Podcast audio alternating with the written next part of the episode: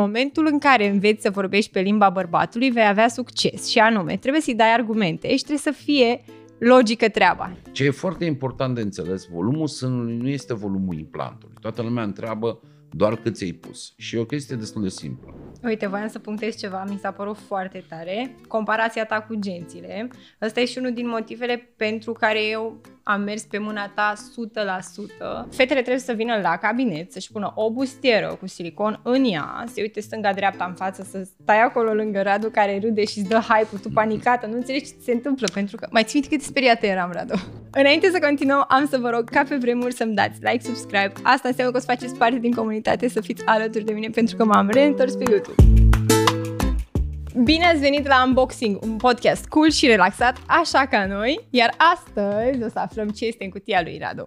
Radu, ce faci? Bine, mersi mult de invitație la podcastul tău. Păi, nu pot să spun că sunt foarte, foarte obișnuit să fac astfel de Am văzut că n-apari și de Da, Am avut emoții când te-am chemat. Într-un fel. Mă gândeam că mă refuz, că nu apare nicăieri și am zis, na. Da, nu e, nu e, nu e de refuzat. E, e destul de ciudat. Adică sunt invitat la foarte multe prezentări, congrese, chestii științifice, adică și apoi noi pe canapea de, cu tigruțul. De business-ul meu și de profesia mea, înțelegi, mai puțin uh, și mai ales o chestie de parenting, adică era, wow, stai puțin ce Dar așa mi-ai reacționat, ai parenting, ce treaba mea cu parenting, nu, nu, nu că n-am treabă, că am un copil, dar uh, nu m-a întrebat nimeni niciodată de chestia asta și atunci eu, hai să spunem că e puțin ciudat, adică eu chiar nu știu ce să mă aștept în discuția noastră de azi, dar hai să vedem. Ador! Mai deci o să vorbim ca la tine la cabinet când mi-ai spus, spre exemplu, de faptul că fata ta face chineză, dar asta o lăsăm în partea a doua podcastului. E wow, cine face chineză ziua de azi, în afară de Anais. Conceptul acestui podcast este de fapt această cutie okay. pe care am să te invit. Bine să o iei, să o deschizi. În felul ăsta o să Eu? aflăm okay. cu ce vine la pachet Radu Ionescu, da? A... Hai să vedem. O să fii influencer pentru asta. Bine, un unboxing. Fii da. Îți facem ție un unboxing. A, ok. Glob. Am găsit o cravată. Mă mir, nu știu care legătura. Eu nu prea port cravată. O să aflăm. Și Două implanturi. ok. Două extreme văd aici, două, două implanturi extreme, dar uh, două implanturi. Adică everyday Cu asta job. vedeți că este cel mai familiarizat. Asta le las lângă mine, ok? Ador. Uite, îți dau și ție unul. Bar. The big one. The big one. Radu, dacă tot mic. Uh, mi l-ai dat pe ăsta foarte mare, hai să le răspundem la întrebarea cât are Maria Ghiveciu, râdem, în sâni, da? Cât mi-ai pus? Uh, că e eu, bun. Asta cât are, că e Ăla e imens, este ceva, de-aia am și adus o extremă azi. Uh, mai rugat să-ți aduc uh, două implanturi, ți-am adus două în extremă ca să facem o diferență. Ale un 825 este ceva absolut imens. Dar se practică? Adică în ce sens, dacă se adică dacă are vreun sens, dacă are vreun sens să, să folosești așa ceva, absolut. Dacă te gândești că vorbim de o pacientă care are un metru 87 uh, undeva la 80 de kilograme, fostă halterofilă, ah, un okay. exemplu, uh, și are un spate probabil mai lat ca al meu, da, poate să fie implantul tocmai potrivit pentru ea. Și atunci... Îmi place că mi-ai dat o, o excepție. Păi Măi, este o extremă. Da, vin femeile pentru, și Pentru extreme cer... folosește ex, excepții, nu? E o chestie care Doar că tu mi-ai zis mie și de asta am și apelat la serviciile tale pentru că tu operezi foarte natural și mi-ai spus, măi, eu o să te operez pe tine exact în stilul meu, dacă vrei să intri prima oară în, cap, în încăpere sânii și apoi tu, adică să fii exagerată, sunt alți medici pe piață pentru treaba asta. Într-adevăr, tu ai o semnătură a ta și naturaleza cu care okay. cu care lucrezi este... Nu, nu e vorba de naturalețe, e, e perceptul tău că fac o chestie naturală. Natural înseamnă sânul natural care nu l-a atins nimeni și da. e sânul femeii și ăla este perfect natural. Uh, Ceea ce facem noi, chirurgi plasticieni, în legătură cu aceste implanturi, chirurgii plasticieni fac foarte multe rog, lucruri. Vreau okay. să înțeleg și pe ăsta. Ok, imediat ți-l explic și pe ăla. Uh, fac foarte multe lucruri și aici vorbim de arsuri, reconstrucții, replantări, post-traumă și așa mai departe. Chirurgia estetică și chirurgia să nu este doar o mică parte din activitatea noastră. Principiul pentru care folosim un implant uh, și facem operație de augmentare mamară uh, este că dorim să găsim o armonie. Practic, frumusețea este extrem de subiectivă, pentru că fiecare dintre noi o vedem prin ochii noștri și o înțelegem diferit. De-aia avem uh, femeile au diferite cerințe care câteodată par nebunești, dar așa consideră ele că este frumusețea. Și societatea și social media, poate și influencerii au un cuvânt de spus în treaba asta. Acum fac și eu o mică paranteză că într-adevăr ai văzut că tendințele se schimbă. Absolut. Și ultimele femei pe e... care le-ai operat au apelat la da, niște nu, implanturi. Nu, da, e, hai, hai să ne gândim altfel. Uh, influencerii uh, sau uh, de exemplu, în societatea noastră profesională, key opinion leaders, uh, adică reprezentanții, oratorii, uh, influențează 80% din piață prin trendurile care le imprimă. Da? Ăsta este jobul lor, să, să dea idei unor oameni. Bun. De aici, care este tot un element subiectiv, uh, temporar, în funcție de trendul la momentul respectiv global, de aici vorbim uh, de un element obiectiv al frumuseții, care se numește armonia. Și atunci eu ce încerc, nu încerc subiectiv să fac un sân, din punct de vedere al frumuseții subiective, ci încerc obiectiv să încerc să găsesc armonia cu restul părților corpului. De-aia am și spus. O chestie din asta care este absolut imensă. O punem da, doar la 1,87 m dacă e halterofilă, da? Deci și acolo ai un alt implant care are 125 de centimetri cubi. Adică este extrem, extrem, extrem de mic. Sau este Fata asta poartă extrem. 32 la pantalon la Zara. Nu, nu, dar vreau să te gândești la o femeie din Japonia. Oh, cute. Care are 1,48 m, are 34 de kilograme, la vârsta de 30 de ani. Cool. Da? Este implantul perfect pentru ea. Da. Adică ce încerc eu să spun este că luăm, alegem un implant în funcție de măsurătorile corporale ale pacientului. Iar apropo de ce mi-ai întrebat tu mai devreme, cât, cât ai tu, da. dacă mi-aduc bine aminte, tu ai un, un 320 de centimetri cubi. Ok? Care se simte ca 280, mi-ai spus la final că eu da, m-am da. panicat. M-am panicat da, da. Un pic. Ideea este alta, știi? Chit că dăm această informație pentru comunitatea ta. Asta nu înseamnă că dacă cuiva care îmi plac sânii tăi, da? Uh, spune, ok, îmi plac sânii aia, trebuie să folosești 320. Facem o paranteză, dacă lor le place bluza asta, logic merg și o cumpără și o poartă. Asta nu înseamnă că le vine la e, fel, nu? bravo! Nu, aici este toată ideea. Tu porți un uh, M, să spunem, da. da? Întrebarea ta, apropo de cât ai implantul, nu e dacă ai implant sau nu, sau ce marcă e, sau ce formă e. Tu ai întrebat mărimea.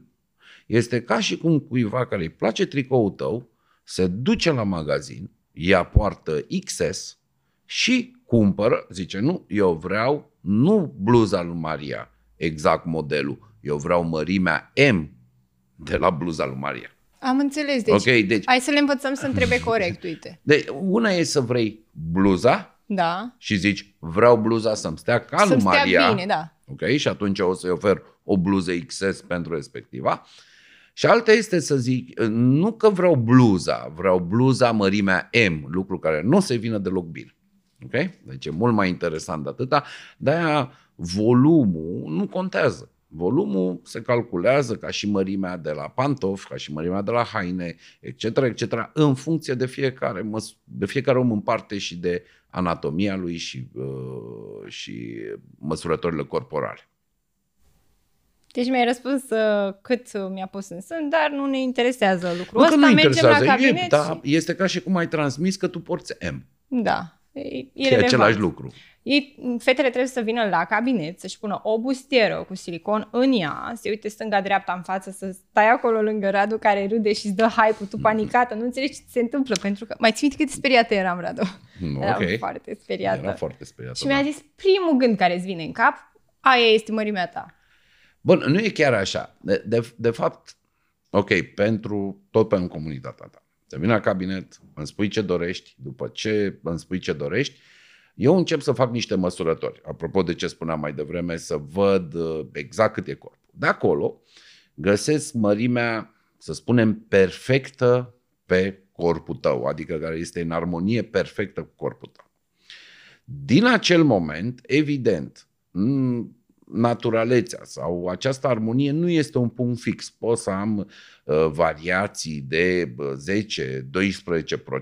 10-12% față de punctul ăsta. Și atunci eu am o plajă de variante în față de acest punct, să zicem un mediu natural, în care pot să pun puțin mai mult, puțin mai puțin, în funcție de alegerea pacientului. Și am avut trei bustiere, practic. Trei, trei mărimi, nu trei bustiere, trei, Eu trei, așa am ținut minte. trei, uh, trei, trei opțiuni, să spunem trei așa. Trei sunt și cu o pereche a trei să plec acasă. Și, și no, da, ideea e simplă. Uh, tu, în momentul în care probezi, eu spun niște sizere în sutien, ca să le explic despre ce e vorba, pun, adică nici sunt niște conformatoare de sân care echivalează cu un volum postoperator și tu alegi exact ce îți place în aceste trei variante. Evident, femeile în general sunt uh, extrem de indecise în legătură cu această alegere. Sau, fac o paranteză, te duci la un festival, te întâlnești cu o altă fată care a fost operată de Radu și spune, tu cât o să-ți pui? Apropo de păi chestia da, așa, da, nu 320. Spun volumul. Nu, nu spun volumul. Toate mă întreabă, ok, cât, îți aduce aminte, dar cât este? Și eu spun, Eu am insistat spun, foarte mult că eram plină de frici și mi-ai zis până la urmă că o să fie, nu o să fie mult, o să fie 320, o să fie ok, o să arate bine. Și eu cu informația asta m-am dus la X persoană care a fost operată de tine și mi-a spus niciun caz. Și mi-a spus că va fi prea mare și atunci... A... Da, pe mine că mă întreabă, ca, ca să evit această situație, mă întreabă, ok, uh, mi-ai oferit trei variante.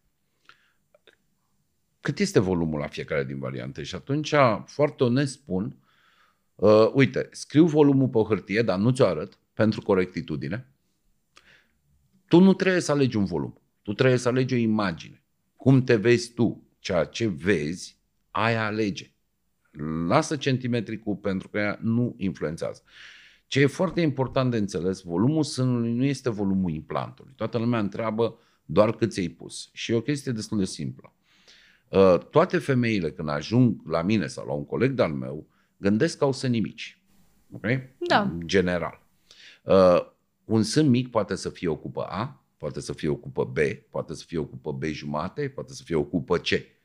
Mm, respectiva persoană care vine și consideră că o cupă C este mică, este evident într-o discrepanță cu cineva care are o cupă A. Deci, volumul total al sânului este volumul implantului plus volumul glandei mamare. Da, deci cu ce vii de acasă, între Bravo, ghilimele. exact. Da. Și atunci, pentru că volum, vorbim nu de un sân mic care este egal la toate pacientele, de aia nu contează implantul, pentru că sunt cele două volume care se adună. În sfârșit, în momentul când le dau aceste trei opțiuni, ceea ce spun, și ți-am spus și ție, că nu știi care să alegi, pentru că femeile sunt indecise. Uh, marea întrebare a vieții voastre sunt, dar dacă îl iau pe celălalt nu-i mai bine decât dacă îl iau pe ăsta? Și atunci această uh, incapacitate de decizie, pentru că aveți prea multe opțiuni câteodată, Uh, ajungeți într-o confuzie și atunci nu știți dacă faceți alegerea bună. Și mi se întâmplă să văd paciente care rămân în fața oglindii și spun sincer, nu știu ce să aleg. Uh-huh. Uh, practic, recomandarea mea e să, să alegi aia care îți face cu ochiul, aia care instinctiv ți-a plăcut prima dată. Este ca și cum treci pe lângă un magazin cu genți, okay? vezi o geantă în vitrină, intri în magazin, Uh, să te ferească Dumnezeu să cumperi altă geantă decât aia care ți-a făcut cu ochiul din vitrină. Și te-a Pentru că vei rămâne cu capul da. tot timpul la aia. Așa e și la această alegere. Pentru a avea cel mai bun rezultat trebuie să-l alegi pe ăla care ți-a plăcut în acel moment pentru o fracțiune de secundă.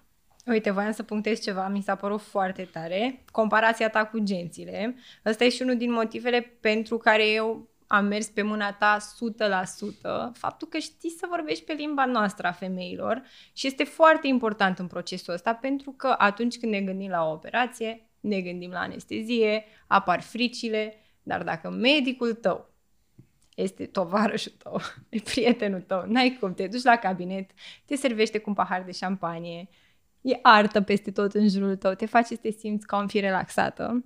Miroase impecabil, știi că am sunat-o pe mm. asistentă să-mi dea și mie... Da.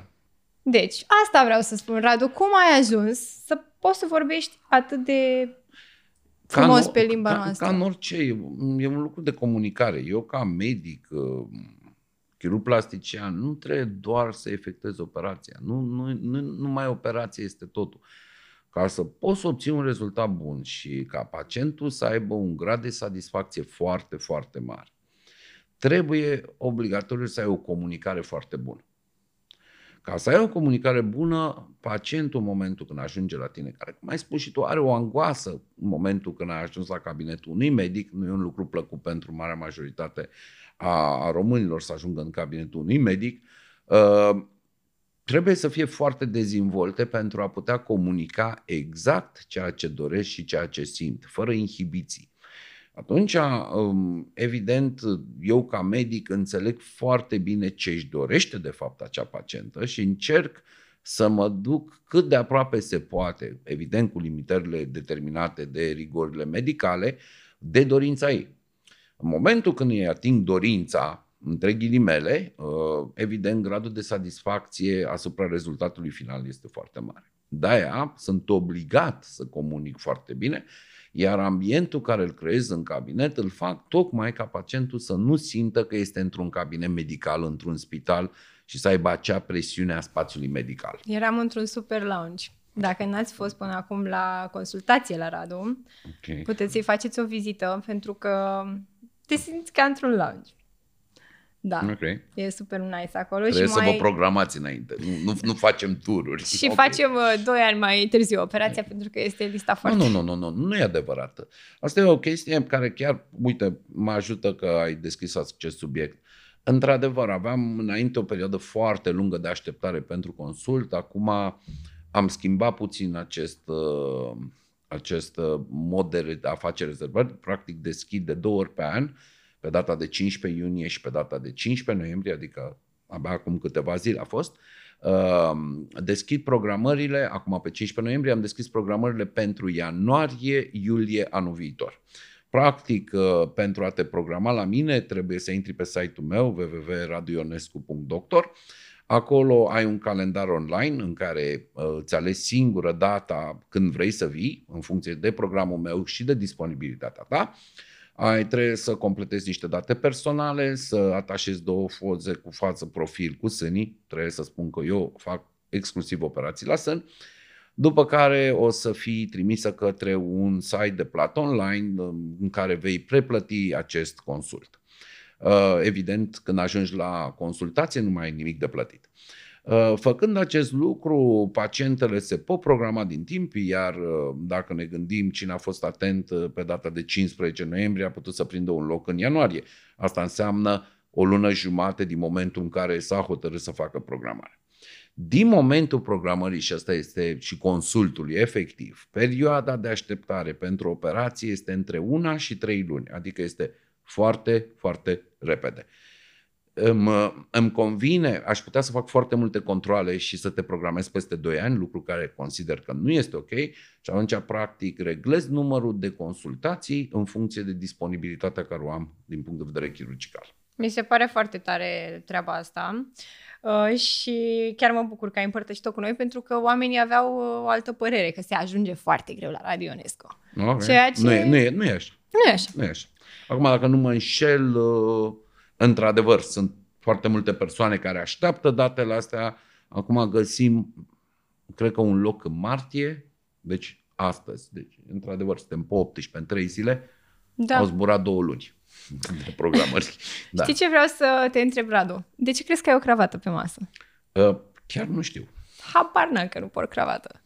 Hai că vreau să vă arăt că e neapărat cea mai pretty cravată. Mm-hmm. Dar m-am gândit care să fie semnul faptului că ești un adevărat gentleman. Că eu te-am văzut și în alte locuri în afara cabinetului, prin na, locuri publice și ești mereu țipla, ai un stil personal aparte. Uh, asta când nu-l vezi la cabinet îmbrăcat în okay. domnul doctor. Am venit azi în tricou și o ceaia de nu Și totuși ce... să știi că asta este un, o estetică de old money de pe Pinterest. Comunitatea știe că noi femeile în ziua de astăzi suntem foarte, da, da, da. Mă uit și la pantofi, mă uit, mă uit și la ceas, okay. n-am cum să nu-l văd. Și de asta eu am zis că fiecare om vine la pachet în societate cu ceva, da? Cu profesia pe care o are și pe lângă asta are un alt set de uh, lucruri care îl avantajează și îi ajută și pe cei din jur, pentru că foarte mulți oameni ajung să se inspire de la tine sau să țintească Știi, la, ești un trendsetter, din punctul okay, meu de vedere. Nu, nu, nu și al altor femei. Hei, noi femeile okay. vorbim între Bun, noi despre Bărfiți că vreți. Okay.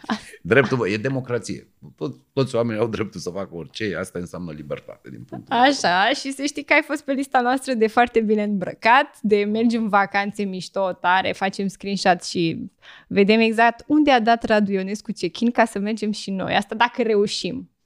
Ți minte când am fost în Istanbul? Și ți-am zis, Radu, vreau să ajung în niște locuri foarte tari. 30 de minute mai târziu m-a rezolvat Radu să ajung la, cred că Ulus. Mm-hmm, da. Ulus. Ulus, da. da. No, e ok, dar din punctul ăsta de vedere... Am ales bine. Da, mă, da, mă, nu mă da. contrazici Acum cu ea, da? înțeleg da? și globul cu travel, ok, poate hobby-ul, toți avem hobby-uri, ok? Hobby-ul vieții mele este călătoria, da? să, să văd locuri în lumea asta. Mi se pare un lucru senzațional care putem să-l facem ca oameni. Acum, uh, cu atâtea, din punct de vedere al transportatorilor, a devenit o chestie extrem de simplă. Uh, aproape orice om poate să călătorească dacă dorește Uh, Aterizări cu elicopterul, că am văzut fără număr. Da, nu, nu, nu, nu, nu, nu, nu sunt un mare fan de elicopter. Repet, sunt un om care vrea să descopere lucruri pe această planetă. Cred că asta e un lucru extraordinar de care putem să beneficiem în acest mileniu, adică o mobilitate extrem de mare uh, a populației, hai să nu ne gândim că până acum 100 de ani, marea majoritate pe parcursul vieții se deplasau maxim 10 km de, de lângă punctul de naștere, date istorice, uh, iar acum putem să călătorim oriunde doar să vrem. Și asta nu, nu mă refer la locații foarte poși, uh, care sunt foarte trend, adică să vezi Parisul, Londra și nu știu ce, sunt superbe, merită văzute odată, dar sunt uh, Uh, sunt lucruri Odată, extraordinare cum ar fi uh, să vezi minunile lumii, noile minuni ale lumii, să, să ajungi să vezi Machu Picchu, să cauți, să te duci în deșertul Atacama uh, din Chile, unde ai umiditate zero și poți să vezi perfect stelele. Okay? Adică sunt locuri care merită explorate pe această planetă și aici Stai nu că m-am blocat la umiditate mari. și felul în care vezi perfect stelele. Uh, e foarte nice ce mi-ai spus, mi-ai dat niște elemente atât de tari. Mă gândesc oare o ieși pe fetița ta cu tine în locurile da, respective. Mi se pare mind-blowing. Da. Să poți singura, să mergi cu copilul. Fii mea, singur lucru, bun, stau foarte mult la muncă, muncesc foarte mult, nu știu dacă e un lucru tocmai bun, uh, dar din păcate în chirurgie nu poți să faci performanță dacă nu stai extrem de multe ore la muncă. Uh, și atunci normal că petrec destul de puțin timp cu, cu copilul meu, pe care și el școală, are opționale, ca, are o comunitate de mămici aici. Ce opționale? Zine două.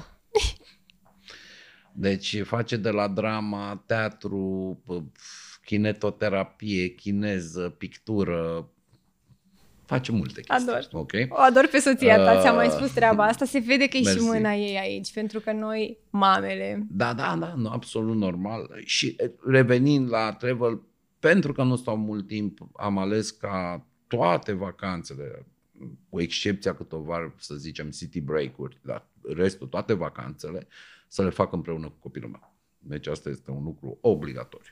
Eu știu că tu ai un program foarte nice de vacanțe, mi l-ai spus pleci cu prietenii tăi și vă serbați zilele de naștere în fie. Da. Cum e? Radu, spune, da, spune-le că o să, o să se inspirești din treaba asta. Ok, deci am un grup de prieteni care suntem prieteni foarte mulți ani, 25-30 de ani suntem prieteni între noi și um, am ales uh, că fiecare dintre noi când e ziua lui de naștere să, să mergem într-o locație, practic ar fi ziua ta de naștere, tu te gândești la o locație unde vrei să mergi, ne spui, uh, fiecare dintre noi își cumpără bilete de avion, uh, fiecare dintre noi își plătește hotelul, vorbim de câteva zile, două, trei zile, ca un city break, fiecare își plătește hotelul, uh, tu organizezi programul, ideea e să ai niște highlights-uri, ok, de la restaurante, locuri de vizitat și chestii de genul ăsta, deci tu le organizezi, noi ne plătim, fiecare invitat își plătește asta și jobul tău, pentru că este ziua ta, tu uh, plătești un dinner, ok? Deci ca și cum mai facem în București, numai că mergem în altă parte și încercăm să vedem lucruri deosebite, știi? Și mă întreb câte zeci de astfel de zile de naștere, că sunteți no, trei da, care... Nu, nu da, avem un grup atât de mare și Da, atunci... da, totuși, faceți asta de foarte mult timp da. și ați epuizat locurile. Cum găsiți? Nu, sunt atât. Planeta e mare. Păi uite, planeta, planeta e mare. E mare. Planeta e mare, trebuie decât imaginație, atâta tot.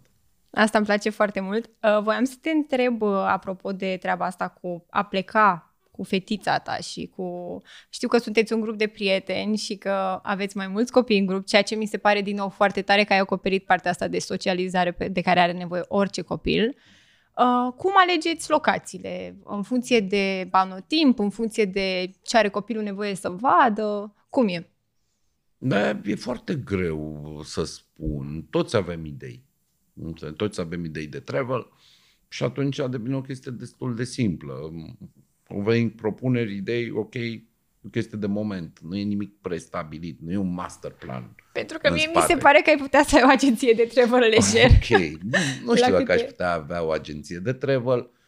Mm, trebuie să fii open mind dacă vrei și există... Bun, ce vreau să spun, nu... Uh, fiecare dintre noi are un mod în care face travel, pentru că Ehm, cineva vrea să facă foarte mult trekking, îți dau un exemplu. Da? Deci scopul e să te duci într-o vacanță în care să faci trekking, să urci pe munte, să faci mountain bike uh, și chestia asta să o faci 10 ore pe zi. Este un mod în care poți să faci uh, travel.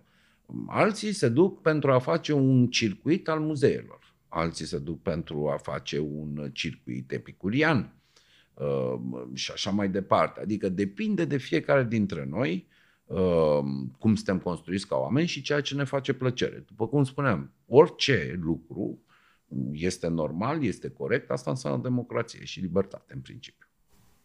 Mi se pare foarte nice că ați reușit să vă potriviți pe treaba asta cu travel Mi se pare greu să anturezi oameni, știi, zic în grupul meu de fete, știi? Care nu au aceleași nevoi și nu au aceleași neapărat uh, direcții. Voi sunteți, aveți toți copii, plecați în vacanțe împreună și asta mi se pare foarte nice pentru copil, în primul rând. Că, știi, unele sunt vacanțe pentru copil și trebuie să sacrifici ceva. Vorbim de o mamă tânără care are prietene tinere în jurul ei și doar eu am copil. Okay. Să dau un exemplu, eu n-aș putea să fac treaba asta. Găsește-ți prietene care au copii. Da, o să mă înscriu pe un grup de Facebook la primul bebe. Nu, râdem glumind, dar pe grupul ăsta de Facebook am văzut foarte multe discuții uh, legate de treaba asta cu operația după naștere. Și chiar vreau să te întreb, uh, la ce perioadă după naștere e bine să spui uh, implanturi? Pentru că sunt fel și fel de păreri. Okay. O vreau pe aia medicală prima oară și după pe aia de natură okay. psihologică. Hai să plecăm așa. Ai zis la cât timp după naștere trebuie să spui implanturi. Uh, Mamele tinere nu au neapărat nevoie de implanturi, câteodată au nevoie doar de o mastopexie. Uh, viitoarele mame pot să evite o operație la sân uh, dacă pe parcursul sarcinii și alăptării respectă niște reguli simple, adică uh, să te îngrași între 9 și 11 kg, să alăptezi 4-6 luni, nu 4 ani, Uh, să nu folosești pompa electrică de sân. În timpul sarcinii să susții sânul uh, cu sutien sau cu bustier, etc., etc. Astea sunt niște măsuri care le recomandă marea majoritate și medicul ginecolog să le faci. Și atunci, dacă tu respecti aceste lucruri, poți să previi o viitoare operație. Deci este corect ca medic să, să încerc să fac prevenție, să încerc să spun, hei, puteți să aveți grijă de corpul vostru astfel încât ca după o sarcină, care este un proces absolut fiziologic, uh, să nu aveți nevoie de nicio intervenție chirurgicală pentru că ați avut grijă de corpul vostru în timpul sarcinii. Dar să spunem că au nevoie după, uh, din diverse motive, probabil și de patologie, nu au putut să respecte aceste indicații, uh, se poate face o operație la un șase luni după oprirea alăptării, moment în care respectiva pacientă femeie este la greutatea ideală. Asta voiam să te întreb. Mai ții minte că mai pus să slăbesc înainte Normal. de operație. Ce, de, de, și aici mă refer strict la sâni. În sân avem femeile au glandă și au grăsime. În momentul în care o femeie se îngrașă, acea grăsime din sân se mărește, pielea se întinde pentru că este un țesut elastic, în momentul în care slăbește, grăsimea dispare, din păcate, pielea nu se mai retrage. Și atunci apare căderea sânului sau ptoza mamară. Pentru a avea un rezultat foarte stabil în timp și să nu să rămână stabil în timp, unul din elementele care lasă sânul, după cum am spus, sunt aceste variații în greutate. Evident, este imposibil să cer unei paciente sau oricărei femei ca recomandare să rămână pe același kilograme toată viața. O variație până în 3 kg plus minus față de, uh, de ideal, adică să ai o, o marjă de 6 kg în total, evident ține de, de disciplină. Și asta se poate obține și asta pentru long term.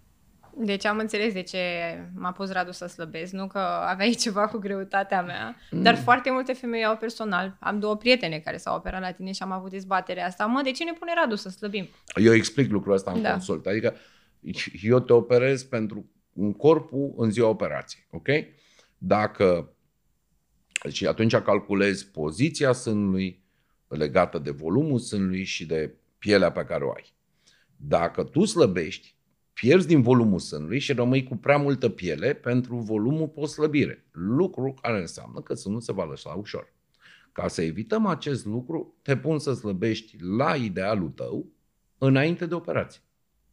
E foarte simplu. Faci prevenție. Prevenție e mult mai, e mai ușor să explici ceva, să faci o prevenție, decât după aia să trebuiască să repar ceva. Ca orice în viața asta. Bine, deci mi-ai răspuns la întrebarea aceasta din punct de vedere medical. Acum zim, de ce crezi tu că e bine pentru o femeie să se opereze și să îmbunătățească condiția fizică? Trebuie, nu trebuie. Nimic nu trebuie lumea Nu, nu, nu trebuie. Eu nu încurajez pe nimeni să facă operații. Absolut nimeni.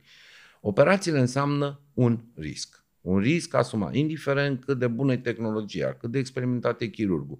Există riscuri și complicații. Evident că cel mai bun lucru și cel mai sănătos lucru este să nu faci nicio operație.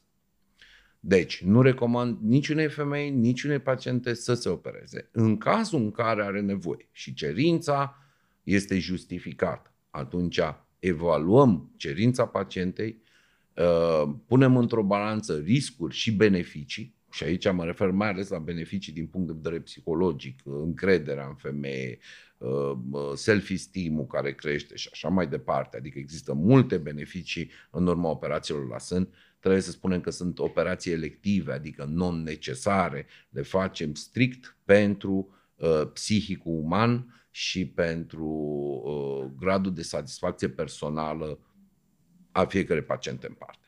Și atunci, dacă această balanță între riscuri și beneficii face sens, abia atunci recomandăm operație. Îmi place foarte mult răspunsul tău și să știi că nu mulți gândesc așa. Eu, eu sper că și am foarte mulți prieteni în comunitatea chirurgicală, colegi de mei, și vreau să te asigur de ceva. Marea majoritate a colegilor mei din România și foarte mulți din străinătate gândesc exact așa ca și mine.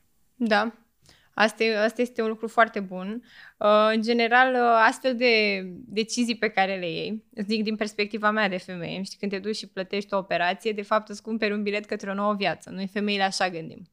Noi gândim că, na, ne dăm upgrade, că automat putem să stăm drepte pe stradă, X, X-ulescu ne vede diferit, pentru că noi ne vedem diferit. De fapt, este percepția noastră, știi, ce proiectăm. Și mi se pare amazing că poți să faci treaba asta cu ajutorul oamenilor și cu ajutorul... Na. Eu aș extinde această indicație ta, da, într-adevăr. Zine, Zine mai mult. Vezi, vezi fericirea de moment și avantajele care ți le aduce doar o operație înseamnă uh, nu numai că ți-ai cumpărat un bilet către fericire, ci îți asumi niște riscuri, apariția unor complicații și înțelegi faptul că există posibilitatea că pe parcursul vieții tale să mai fie expusă la alte intervenții chirurgicale la nivelul sânilor sau zonei operate determinate de procesul de îmbătrânire sau de complicații locale la nivelul sânului. Da, mi se pare foarte tare ce ne spui. Uh, știi că noi femeile prima oară ne gândim la aparențe. Pentru că de asta venim să ne facem o operație estetică. Vrem să arate bine. Da, suntem să ajutăm, dar în același timp trebuie să-i spui pacientului realitatea. Trebuie să fii informat asupra oricărei risc și complicații ce poate să survină dintr-o acțiune pe care o faci în această viață. Da, eu știu că așa am început discuția la consult, adică primul lucru pe care mi l-ai spus când m-am așezat pe scaun a fost fix treaba asta și eram ok, unde am ajuns? Ok, este corectitudine, adică, da. cum să spun, uh, ca să fac o paralelă, nu știu dacă e cea mai bună paralelă, uh, dar uh, dacă tu vrei să sari cu parașuta sau uh, vrei să intri, să te duci într-un mountain rus, trebuie să ți se explice riscurile la care te expui. Spune și adrenalina, și fericirea, și serotonina care poți să o descarci în acele momente. Dar trebuie să înțelegi și riscurile. Atâta timp cât cunoști și riscurile, în afară de beneficii, este o alegere matură a unui om matur și este liberul arbitru la care oricare dintre noi trebuie să aibă dreptul. Mulțumim, Radu, pentru că ai șiruit treaba asta cu noi. Uh, voiam să te întreb uh, de unde știi de Roblox? E foarte random întrebarea. De la fimea, okay. Deci pentru că primul lucru te-am auzit că vorbeai cu Ana și Roblox. A, nu știu ce e Roblox. Stai puțin. Noi când ne uităm la Radu sau la orice alt bărbat care are o carieră de succes, care are o femeie superbă lângă el, care face travel de dimineață până seara, aș zice, așa la un pic exagerat, dar chiar așa. Așa da, o simt eu de aici okay. din partea mea. Și eu care plec cu multe press tripuri, da? Invidioasă. Da, nu știu ce să zic. Uh, când mergeți la Santropeu, mă alătur, nu e o problemă. Ok. Să vezi că nu știu. Revenind, și când uh, vezi acest pachet, da, acest unboxing despre care vorbim, pe care tocmai l-am făcut lui Radu, ne gândim că poate nu are atât de mult timp pentru copil, cum a spus, dar totuși știe atât de multe lucruri legate de uh, ce se întâmplă cu copiii din generația noastră. Și ai știu să iei un câine. Da, am, am un Shiba. Am un Shiba, da. Ne spui ceva despre de cum e cu un nou membru al familiei? Păi, e foarte cool. Am și un Shiba, am și un Motan, un British, înțelegi, ca să dau un puțin conflict. Uh, sunt cei mai încăpățânați câini care există pe planeta asta, foarte simpatici. Dar, Seamănă un pic cu tine? Uh, nu, la nu, eu nu, nu, nu cred că sunt un Întreb, eu nu, eu nu, nu cunosc dacă ești încăpățânat. Uh, dar și nu sunt încăpățânați, probabil că sunt singurii câini care nu poți să-i lași singuri în parc pentru că nu se întorc, au personalitatea lor, se duc în direcția lor. Uh, nu există dresor în lumea asta de câini care să fie fericit dacă găsește un Shiba Inu. Pentru și de ce v-ați băgat la asta? Fi a vrut, ok? Punct.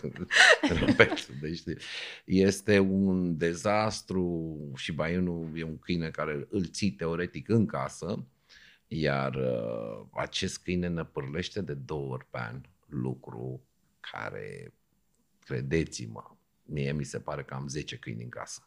Deci atât de mult năpârlește un Shiba Inu. Dar ai un copil fericit, da? Fii mai a vrut, ați auzit bine. Fii mai a vrut, ok, trebuie să, asta e normal, trebuie a să luat note bune faci. sau? Da, da, da, învață foarte bine, sunt foarte happy cu treaba asta și e normal să faci, să, să, să-i faci pe cât se poate, să-i faci toate bucuriile, evident, cu limite, cu Uh, linii roșii și așa mai departe, dar de ce nu? Iar din punct de vedere psihologic este extrem de important pentru orice copil să aibă un animal. Mi se pare foarte tare venind de la un medic, știi, care noi avem, uh, gândim în stereotipuri și gândim și în etichete și punem niște șabloane, lucru cu care nu sunt neapărat de acord. Dar, de regulă, medicii poate, nu știu, sunt mai conservatori cu viața de, a, de genul ăsta, știi? Nu aducem neapărat un câine acasă. Da, de ce? Uite, vezi? Deci da, de ce? nu văd nicio legătură. Eu îmi iubesc câinele și câinele meu, câinele familiei. Adică, Chiar dacă ne purlește. Chiar dacă ne purlește. Zim și mie, cineva e perfect. Nimeni nu e perfect. Trebuie să accepti orice om, orice ființă, orice suflet cu lucrurile bune și cu lucrurile rele. Dar cum a venit câinele? Deci a venit ca o recompensă sau a venit pentru că pur și simplu fimea a vrut? Pentru că și îl dorea foarte mult și a studiat foarte mult uh, despre animale. Avea, mi-a arătat o grămadă de videoclipuri cu animale, a explicat că este cel mai bun câine și cel mai recomandat uh, pentru, uh, să zicem, o viață internă înăuntru casei și că se înțelege foarte bine cu copiii și că nu este violent și, și, și, și, adică a studiat realmente suficient, aducând destule argumente logice, solide, pentru acest câine. Doamne, deci o ador pe fica ta pentru că te cunoaște atât de bine. La ultima noastră discuție la cabinet mi-ai spus că în momentul în care înveți să vorbești pe limba bărbatului vei avea succes și anume trebuie să-i dai argumente și trebuie să fie logică treaba. Iar fica ta ți-a făcut o listă cu argumente și a avut succes. Da, da, asta este metoda în care marea majoritate a bărbaților reacționează pozitiv. Argumente logice. Și uite un model de parenting constructiv. Avem aici o primă okay. reacție bună, avem o a doua reacție bună, băieți. Ok, bun, ok. Trebuie nu, să învăț treaba asta. Nu, nu, eu nu știu, eu nu cred că ca parenting există o, o variantă ideală, știi, un, o stereotipie, trebuie să împarți parenting în patru etape. Nu, eu cred că ca orice în viața asta este un lucru adaptabil. Trebuie să ai o dinamică și o adaptabilitate în relația uh, parentală, um, parentală directă, în funcție de specificul fiecărui copil, în funcție de uh, caracter, personalitate, evoluție, timp, hormoni, etc., etc. Practic, ca părinte, eu cred că nu trebuie să fii direct pe o singură direcție, ci trebuie să fii extrem de adaptabil. Și să lași copilului cât de mult liber arbitru se poate, evident, existând limite foarte bine stabilite dinainte. Și le spui, adică limitele astea le comunici, uite, e un lucru foarte interesant. Îi comunici limitele și îi spui exact, astea sunt regulile casei, și așa, sau pur și simplu limitele acestea poate îi le sugerezi și... Nu, este o chestie de dezvoltare, de educație, de înțelegere a societății, de sistem de recompensă, nici, nici măcar... Regulile sunt de bun simț. Practic, acceptarea din punct de vedere social, complexă, nu e un set de reguli neapărat scrise Trebuie da. înțeles, așa cum noi ca adulți înțelegem niște reguli sociale, de libertate, de democrație între um, restul populației și interacțiunea cu restul populației, oamenii care sunt în jurul nostru, de la simplu motiv în care trebuie să înveți când ești, intri într-o scară de bloc, cum am intrat azi la tine și erau două doamne în holul blocului, zici bună ziua. Un lucru care nu le cunosc pe femeile ale ei, nu mă cunoșteau, mi-au răspuns cu bună ziua, ok, asta e o societate normală. Și astfel de lucruri, trebuie, asta nu sunt spuse, nu sunt scrise, nu e un set de reguli scris. E, ține de bunul simț, cum se spunea pe vremuri, de cei șapte ani de acasă. Ador cei șapte ani de acasă care sunt predați de către Radu, care e o fire foarte deschisă la minte și totuși uh, vorbește de acest set de reguli care îi sunt predate copilului. Vă să întreb, are o oră de intrat în casă, nu știu, fata ta e mai mare, Anais încă n-a ajuns în punctul acela, dar știu că va ajunge. Și tu, ca tată de fată, ai pomenit și de hormone, ai pomenit și de reguli. Uh, nu știu, cum, cum vezi treaba asta? Cum vezi parentingul unei fete? Că mi-ai zis, a vrut. Te duci la Sephora, îi cumperi sau îi cumperi câine, dar partea asta de protecție, de reguli, de limite, cum? Din punctul meu de vedere, fimea, cel puțin vorbesc de copilul meu, momentan este într-o fază în care nu este neapărat foarte extrovertită în sensul și foarte social, să spunem. Nu, e un copil absolut normal, dar care nu are dorințe să iasă seara în oraș. Plus că uh, din totdeauna a avut un program destul de încărcat, asta înseamnă că îmi pleacă de acasă la o fără 20, are școală până la ora 3 jumate, uh, după care are una sau două opționale în fiecare zi, Asta înseamnă că ajunge undeva la un șase jumate, șapte acasă. Deci vorbim de 11 ore în care este plecată, are niște teme de făcut și atunci nu-i prea mai rămâne timp să mai dorească să iasă în altă parte pentru că are tot timpul o activitate de făcut. Și chiar dacă ar avea timp, poate n-ar mai avea energia necesară exact. că... Exact. Exact. Și atunci îi rămâne niște timp ca să stea ea cu ea după o zi de alergat. Îți trebuie și timpul tău personal, spațiul tău personal. Atunci, ocupându-i timpul cu diferite activități, nu are timp să, să facă prostii, să spunem. Foarte care, care le considerăm noi prostii. Atenție, copiii nu le consideră prostii, le consideră alegeri. Iată un uh, lucru pe care și eu îl fac cu Anais. Cât timp eu sunt plecată la shooting sau, nu știu, am o campanie, trebuie să filmez ceva, sau pur și simplu un eveniment, se consideră că ăsta este timpul meu de muncă. Automat ea are școală și după aceea e invitată să citească, e invitată să studieze, să facă un proiect, exact cum faci și tu cu copilul. După aceea ne întâlnim în weekenduri, ne petrecem împreună sau... Uh, seara, și seara, cel puțin pentru mine, eu mă mult cu copilul meu seara. Și eu citesc povești, noi suntem la capitolul Ai, de povești. Asta e mai mică, mea e ceva mai mare, însă și citește singură, acum au grămadă. Mai... Dar au Roblox în comun totuși. La ce... Ea mai joacă Roblox? Nu prea mai S-a joacă. deja, nu? Nu, mai joacă, mai joacă și acum. Copiii joacă o grămadă de jocuri. Eu i-am pus uh, treaba aia de parenting pe, pe contul ei de Apple e legat la contul meu și cumva dacă vrea să cumpere, la mine e chestia asta că vrea să cumpere în Roblox tot ce se poate. De unde crezi că știu de Roblox? Păi, pe ce ne cheltuim noi banii? Exact. Ok, bugetele, da. Cum mă 60 de lei un pachet de haine virtuale pe Roblox? Și mi-a spus, da, dar aceste haine mă ajută să trec la un nivel, să construiesc o clădire mai mare decât asta din, de, decât Burj Khalifa, că noi am văzut uh, recent Dubaiul împreună. Și mi-a dat această explicație logică de care îmi spune că îi trebuie acești Roblox mici să... Și am întrebat, e subscripție sau cum? Cumperi. Odată e, și gata. Nu, nu, nu, cumpăr continuu. cumpăr continuu. Deci never ending story. Și nu avem o limită la card pentru treaba asta. Eu i-am spus lui Anais și uh, de față cu prietena mea mi-a zis mama e săracă în ultimul timp. Uh, noi nu mai avem atât de mulți bani și eram ok, Anais, vreau să înțeleg de ce mă defăimezi în felul ăsta. Râdem, glumim, dar... Da, întrebare, pentru, în, tu de ce îi dai bani? Cum, cum îi dai bani? Adică poate să-și ceară bani, ce trebuie să facă pentru banii aia, înțelege valoarea banilor. Da, am avut discuția asta și am explicat foarte finuț și în limitele în care poate ea să înțelegă acum are 8 ani, că banii se muncesc cu greu, se câștigă dacă ești bun la treaba pe care o faci și uite, eu sunt foarte bună la asta, automat am rezultate, tu ești bună la școală, ești bună la treaba asta cu făcut ordine în casă, pentru că deși avem menajeră, știi, ordonăm și casa și automat în urma unor rezultate vin acești bani și nu are, nu are infinit bani pe mână, dar Dar totuși... și cum îi dai bani? Încă o dată te întreb. Care este criteriul tău pentru care ai dat aia 60 de lei? De ce ai dat aia 60 de lei? Pentru că a fost cu minte.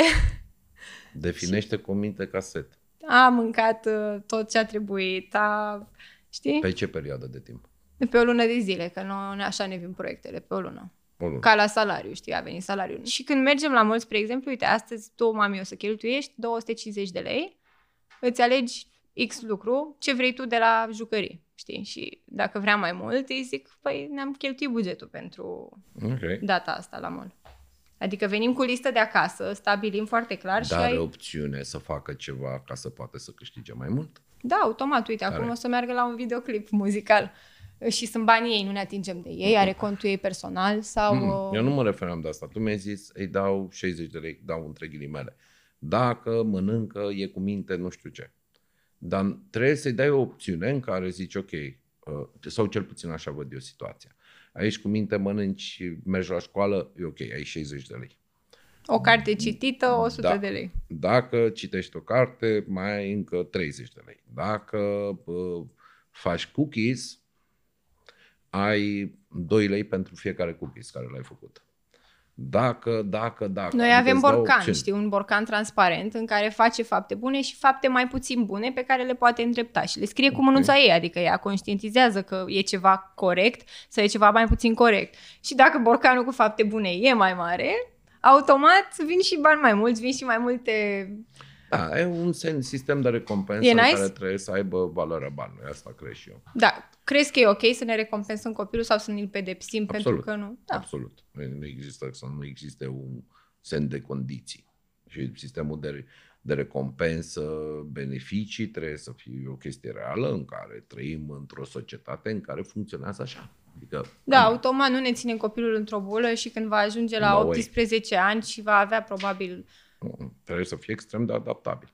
Riscul în care îi dai aceste perks-uri și îi dai, știi, pentru că ai citit o carte îți mai dau 20 de lei pentru că nu știu ce, s-ar putea să ajungă într-o zi a ta fată și să zică ok, am buget de 250 de lei pentru cumpărături, bun, azi nu cumpăr nimic, iar luna viitoare nu mai citesc nicio carte, nu fac absolut pentru că am destui bani să nu fac nimic. Oh, vai.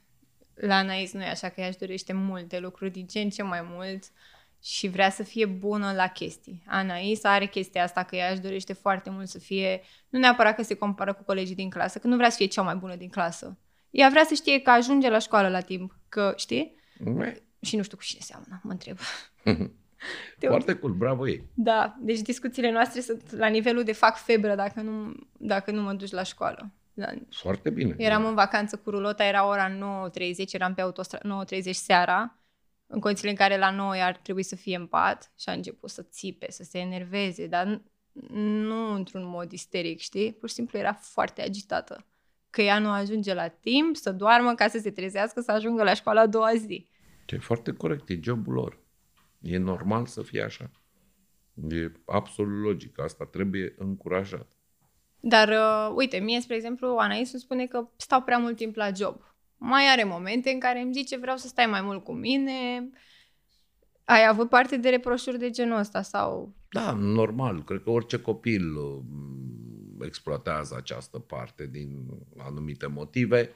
Uh, câteodată copiii au nevoie de mai mult suport și noi trebuie să facem absolut orice pentru a oferi acest suport. Nu există nimic mai important uh, decât copiii noștri. Asta este un lucru clar sănătatea și copii. Uh, un gând care ne vine înainte de operație, inevitabil, mai puțin mie nu mi-a venit, nu știu de ce nu m-am concentrat deloc pe treaba asta, uh, este anestezia. Și sunt anumite frici sau poate nu mă mai trezesc, cam asta este. Uh, dar uh, ți-am zis, la mine felul în care arăta hotelul și discuția noastră din cabinet mi-a dat 100% încredere și am fost all-in dar sunt femei care își fac uh, multe procese înainte. Da, e, e normal. Anestezia, uh, operația asta se desfășoară sub anestezie generală. Uh, adică pacienta doarme, este intubată, linie venoasă, adică o, o branulă și o perfuzie, sub supravegherea unui anestezist. Foarte multe mm, paciente și pacienți au frică de anestezia generală Uh, nu pot să spun că anestezia generală nu are riscuri. Anestezia generală poate să aibă riscuri, dar nu vorbim în general pentru această operație. Adică uh, vorbim la pacienți starați, pacienți foarte bătrâni, cu multiple afecțiuni și așa mai departe. Acolo pot să existe riscuri. În principiu, pentru o pacientă tânără, investigată foarte bine, și aici mă refer, radiografie pulmonară, analize set complet de analize de sânge, electrocardiogramă, etc. Tot etc. Toate investigațiile înainte, da. care le punem să faci înainte, le facem pentru a fi sigur că starea de sănătate a pacientului și a ta când ai fost, este foarte bună și nu ai riscuri din punct de vedere al operației, actului chirurgical și al anesteziei. Și atunci anestezia, mai ales astăzi cu substanțele care există acum, generațiile noi de medicamente pentru și anestezice, sunt uh, foarte sigure, pot fi contracarate, adică antagonizate foarte repede, există antidot pentru oricare din aceste substanțe, facem teste de alergie pentru oricare și așa mai departe. Uh, evident, anesteziștii și anesteziștii din România sunt considerați uh, foarte, foarte buni. An de rândul, președintele Societății Internaționale de Anestezie a venit din România, aici mă refer uh, la profesorul Marinescu, înainte, acum mai mulți ani, acum profesorul Dodo Sândesc, adică din punct de vedere al comunității anesteziștilor la nivel global, internațional, românii sunt considerați niște anesteziști excepționali. Uh, tehnologie, acum avem în toate spitalele tehnologie de ultimă generație, avem substanțe anestezice de ultimă generație, adică nu este nicio diferență că ai o anestezie în Statele Unite, Anglia sau România, ai cam același nivel de calitate și de serviciu anestezic. Lucru care determină un act medical foarte sigur. Evident, există angoasa care este legată de o, de o componentă psihică asupra anesteziei și mi-aduc aminte de o pacientă și foarte simpatică ea, Uh, unicul lucru când rostea cuvântul anestezie, începea să plângă. De aici era o chestie din asta Iubita. pe reflex. Cum? Anestezie. ok. Uh, și tipa a mers mai departe și bă, a programat operația și în dimineața operației, ok, o să vină, așa mi-e frică, că știți, cu anestezia niciun fel de problemă, acum o să te vadă anestezistul, buf, a început să plângă. Adică atât îți spuneai cuvântul anestezie și era un reflex să plângă.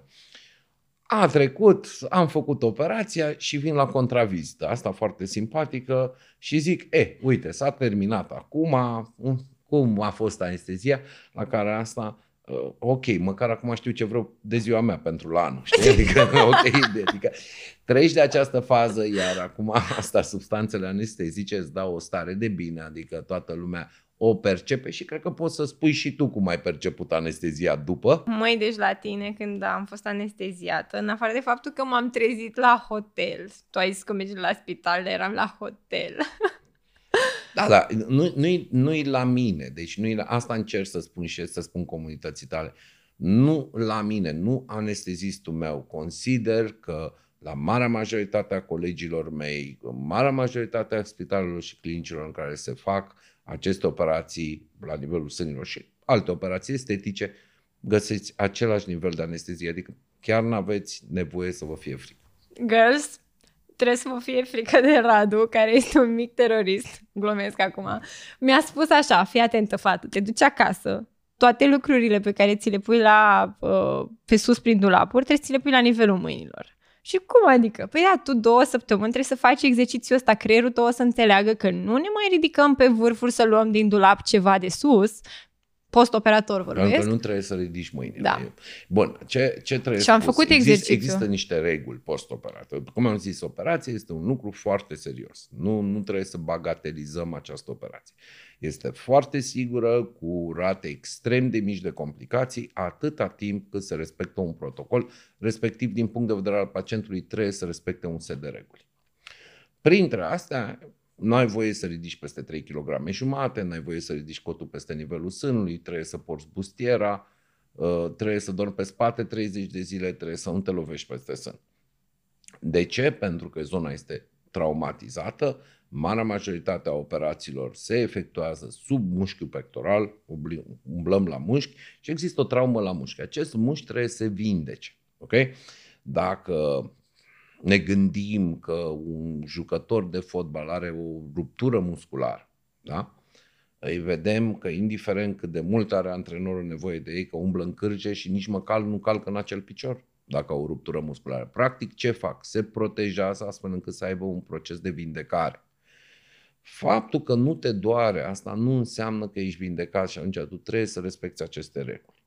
În momentul în care îți impun un set de reguli astăzi, este foarte probabil ca tu să faci niște greșeli, pentru că nu ești adaptate la acest set de reguli. Și atunci este mult mai simplu să te antrenezi ca pentru orice înainte de un examen, să te antrenezi înainte pentru a nu face greșeli. De-aia spun, încercați cu o săptămână, două înainte să vă adaptați la setul de reguli, să vă adaptați viața în asemenea natură, astfel încât să respectați toate regulile, respectiv să reducem riscul de apariția complicațiilor. Și ce le spunem mamelor care au copil acasă, cum aveam eu pe Anais, destul de măricică, da, avea deja patru ani, la mine trecuseră patru ani de la momentul nașterii, dar sunt femei care vor operația aceasta după un an de la naștere și sunt obișnuite cu bebe în brațe și mai cară căruțul. Da, e, e, eu am, am în pacientura mea am foarte, foarte multe mame. Cred că marea majoritate sunt mame tinere. Uh, adică mă lovesc de acest uh, lucru destul de constant. Uh, practic și foarte sincer, este imposibil să te ocupi de un copil sub vârsta de 4 ani singură postoperator. Cât timp?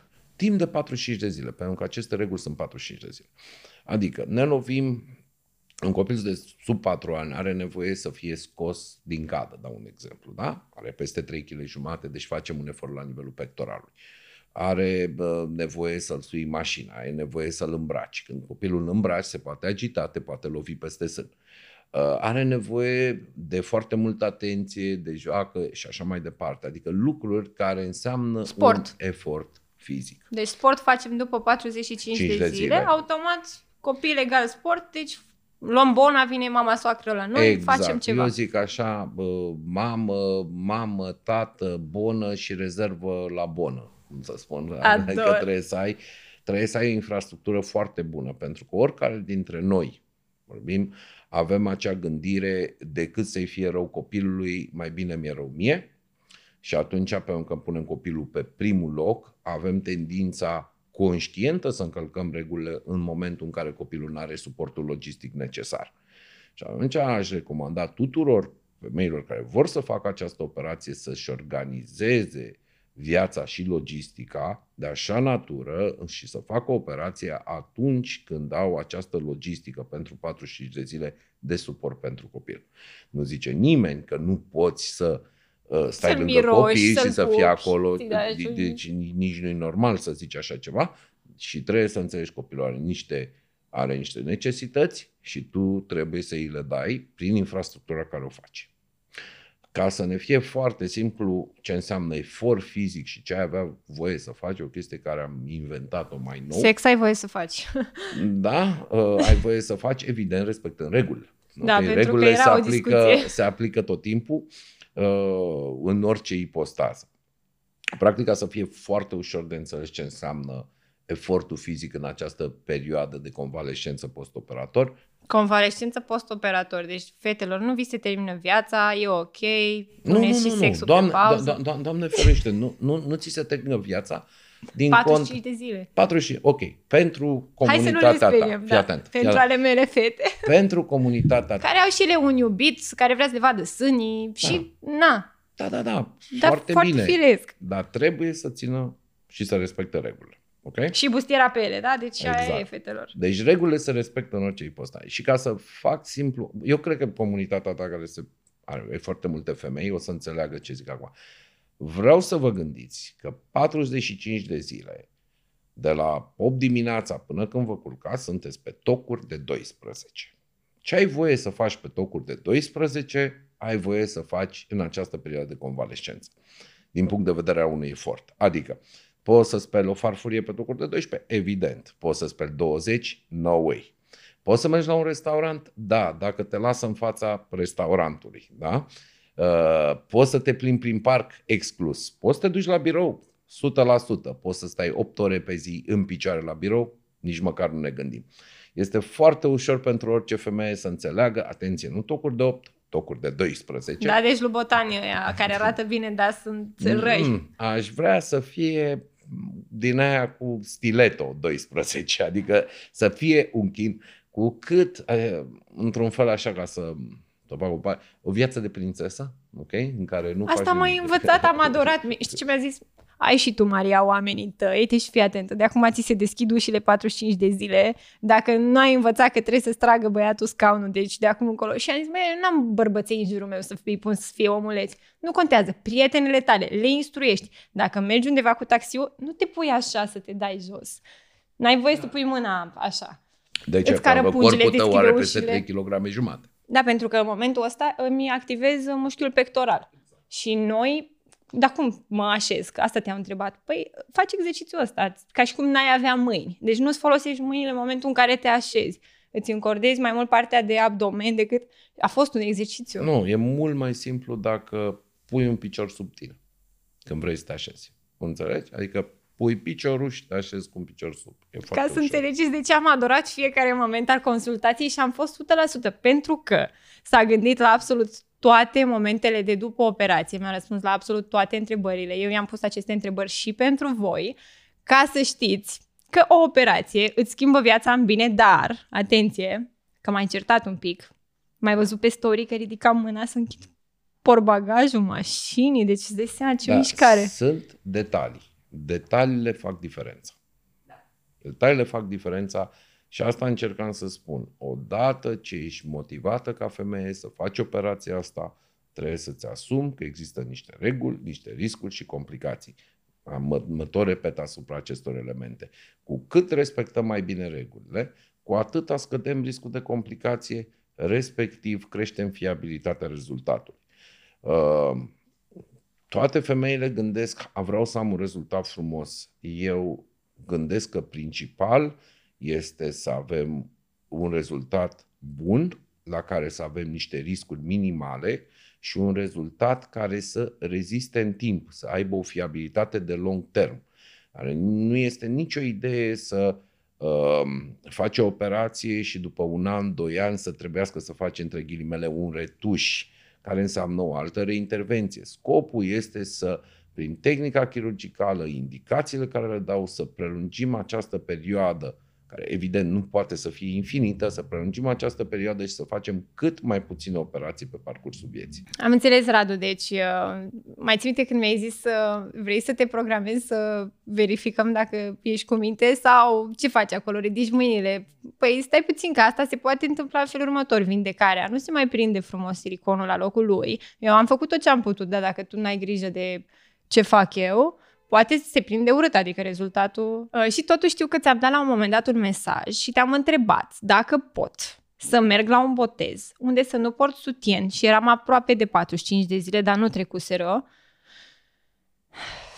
Fetelor, purtați... Regulile sunt reguli și probabil că un element foarte important în viața asta mm, și nu mă refer numai la operația asta, este să ai o disciplină de viață momentul când ai decis și ai acceptat respectarea unor reguli postoperatorii, ca respectarea unor rigori, rigori ale vieții, odată ce le-ai acceptat și ai dat acest consent, nu poți să negociezi asupra lor și nici măcar nu este normal. Trebuie să respecti aceste lucruri pe care te-ai angajat. Le respecti disciplinat pentru că înțelegi că este pentru binele tău.